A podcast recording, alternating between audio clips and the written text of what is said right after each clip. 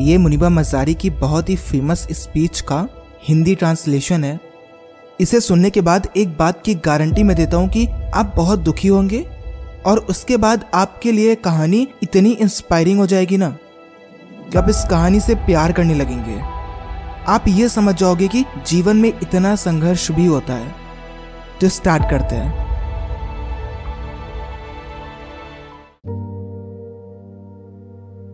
सब मेरी डिसेबिलिटी देखते हैं। मैं अपनी एबिलिटी देखती हूँ। सब मुझे डिसेबल्ड बोलते हैं, मैं खुद को डिफरेंटली एबल्ड बोलती हूँ। आपके जीवन में कुछ दुर्घटनाएँ होती हैं, और वो घटनाएँ आपको तोड़ती हैं, परेशान करती हैं, पर वो आपको बेस्ट बना देती हैं। और यही सेम चीज़ मेरे साथ भी हुई। मैं अठारह साल की थी जब मेरी शादी हो गई। मेरे पिताजी चाहते थे कि मेरी शादी हो जाए। और मैंने उस वक्त यही कहा कि अगर इससे आपको खुशी मिलती है तो मैं ये करूँगी। और हाँ ये कभी भी एक हैप्पी मैरिज नहीं थी। शादी के लगभग दो साल बाद ही मेरा कार एक्सीडेंट हो गया। किसी वजह से मेरे पति को नींद आ गई और कार गड्ढे में जा गिरी। उन्होंने कार से बाहर कूद कर खुद को बचाया। मैं उनके लिए बहुत खुश हूँ, पर मैं कार के अंदर रह गई। और मैंने बहुत सारी इंजरीज को सस्टेन किया। लिस्ट बहुत लंबी है, डर मत जाना। मेरी कलाई फ्रैक्चर्ड थी, कंधे की हड्डी और कॉलर बोन फ्रैक्चर थी। मेरा पूरा रिप केस फ्रैक्चर था और रिप केस की इंजरी की वजह से मेरे लंग्स और लीवर भी बुरी तरह इंजर्ड थे। मैं सांस नहीं ले पा रही थी। मैंने अपना यूरिनल बावल कंट्रोल खो दिया था। इसीलिए मुझे बैग पहनना पड़ता है जहाँ भी मैं जाती हूँ। मेरी बैक बोन्स की तीन वर्टिब्रा पूरी तरह से टूट चुकी थी और मैं अपने बचे हुए जीवन भर पैरालाइज्ड रहने वाली थी।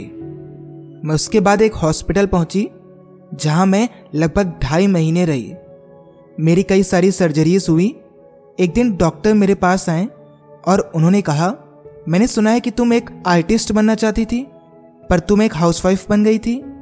मेरे पास तुम्हारे लिए एक बुरी खबर है। तुम दोबारा पेंट नहीं कर सकोगी, क्योंकि तुम्हारी रिस्ट और आर्म पूरी तरह से डिफॉर्म हो चुकी है, और तुम कभी भी पेन नहीं पकड़ सकोगी। अगले दिन डॉक्टर फिर आए और मुझसे कहा, तुम्हारी रीढ़ की हड्डी की इंजरी बहुत बुरी है। तुम कभी भी दोबारा चल नहीं सकोगी, क्योंकि तुम्हें स्पाइन इंजरी है और तुम्हारे बैक में फिक्सेशन है। तुम कभी भी किसी बच्चे को जन्म नहीं दे पाओगी। उस दिन मैं बर्बाद हो गई। मैंने अपनी माँ से पूछा, मैं ही क्यों? और तब से मैंने अपने वजूद पर क्वेश्चन करना शुरू कर दिया कि मैं ज़िंदा ही क्यों और तब मैंने ये महसूस किया कि शब्दों में भी आपको आराम देने की ताकत होती है। मेरी माँ ने मुझसे कहा कि यह वक्त भी गुजर जाएगा। भगवान के पास तुम्हारे लिए इससे अच्छा प्लान है। मुझे नहीं पता कि वो क्या है पर उसके पास था।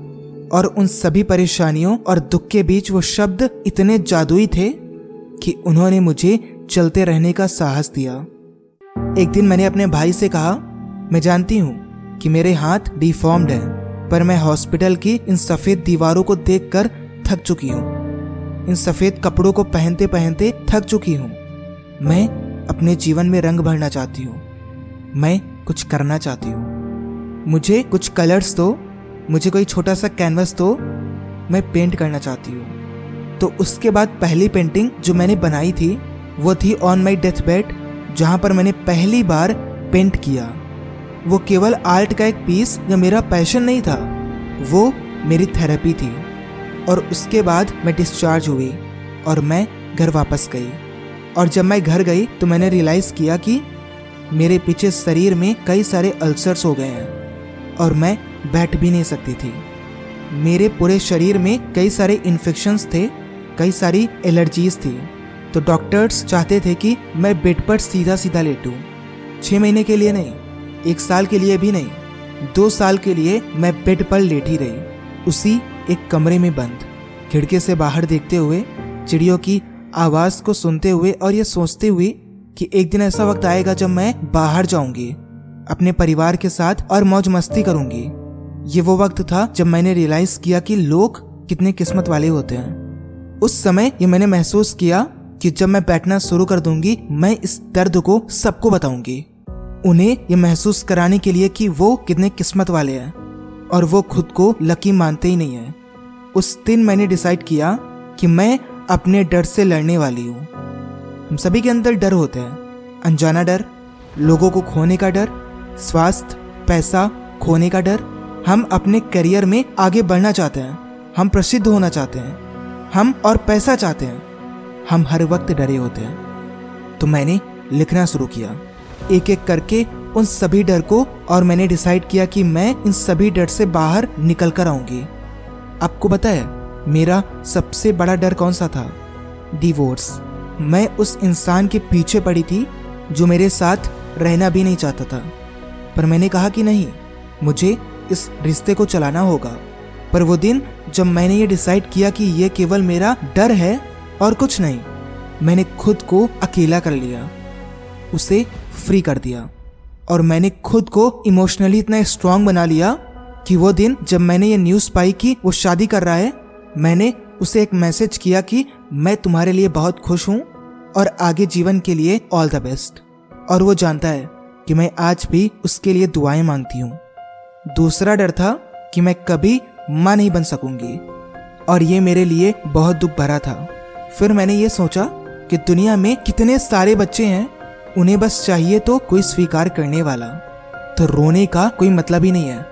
जाओ और किसी एक को गोद ले लो, और मैंने यही किया। लोग सोचते हैं कि उन्हें कोई और स्वीकार ही नहीं करेगा, क्योंकि हम इन परफेक्ट पीपल्स के संसार में इम्परफेक्ट हैं तो मैंने डिसाइड किया कि इसकी जागरूकता के लिए एनजीओ खोलने के बजाय, जो मुझे बताए किसी की हेल्प नहीं करेगा, मैं लोगों के सामने ज़्यादा आने लगी।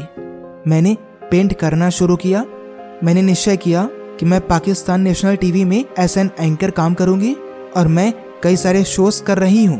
पिछले तीन सालों से मैं नेशनल गुडविल एम्बेसडर बन गई यूएन वुमेन पाकिस्तान के लिए और अब मैं महिलाओं बच्चों के अधिकार के लिए बोलती हूँ। हम इंक्लूजन डाइवर्सिटी जेंडर इक्वालिटी के बारे में बात करते हैं, जो कि ज़रूरी है। जब भी मैं लोगों के बीच जाती हूँ, मैं बहुत हंसती हूँ। मेरे चेहरे पे हमेशा एक बड़ी सी स्माइल रहती है, और लोग मुझसे पूछते हैं कि तुम ये हर वक्त हँसते हँसते थक नहीं जाती हो? इसका रहस्य क्या है? मैं हमेशा एक बात कहती हूँ।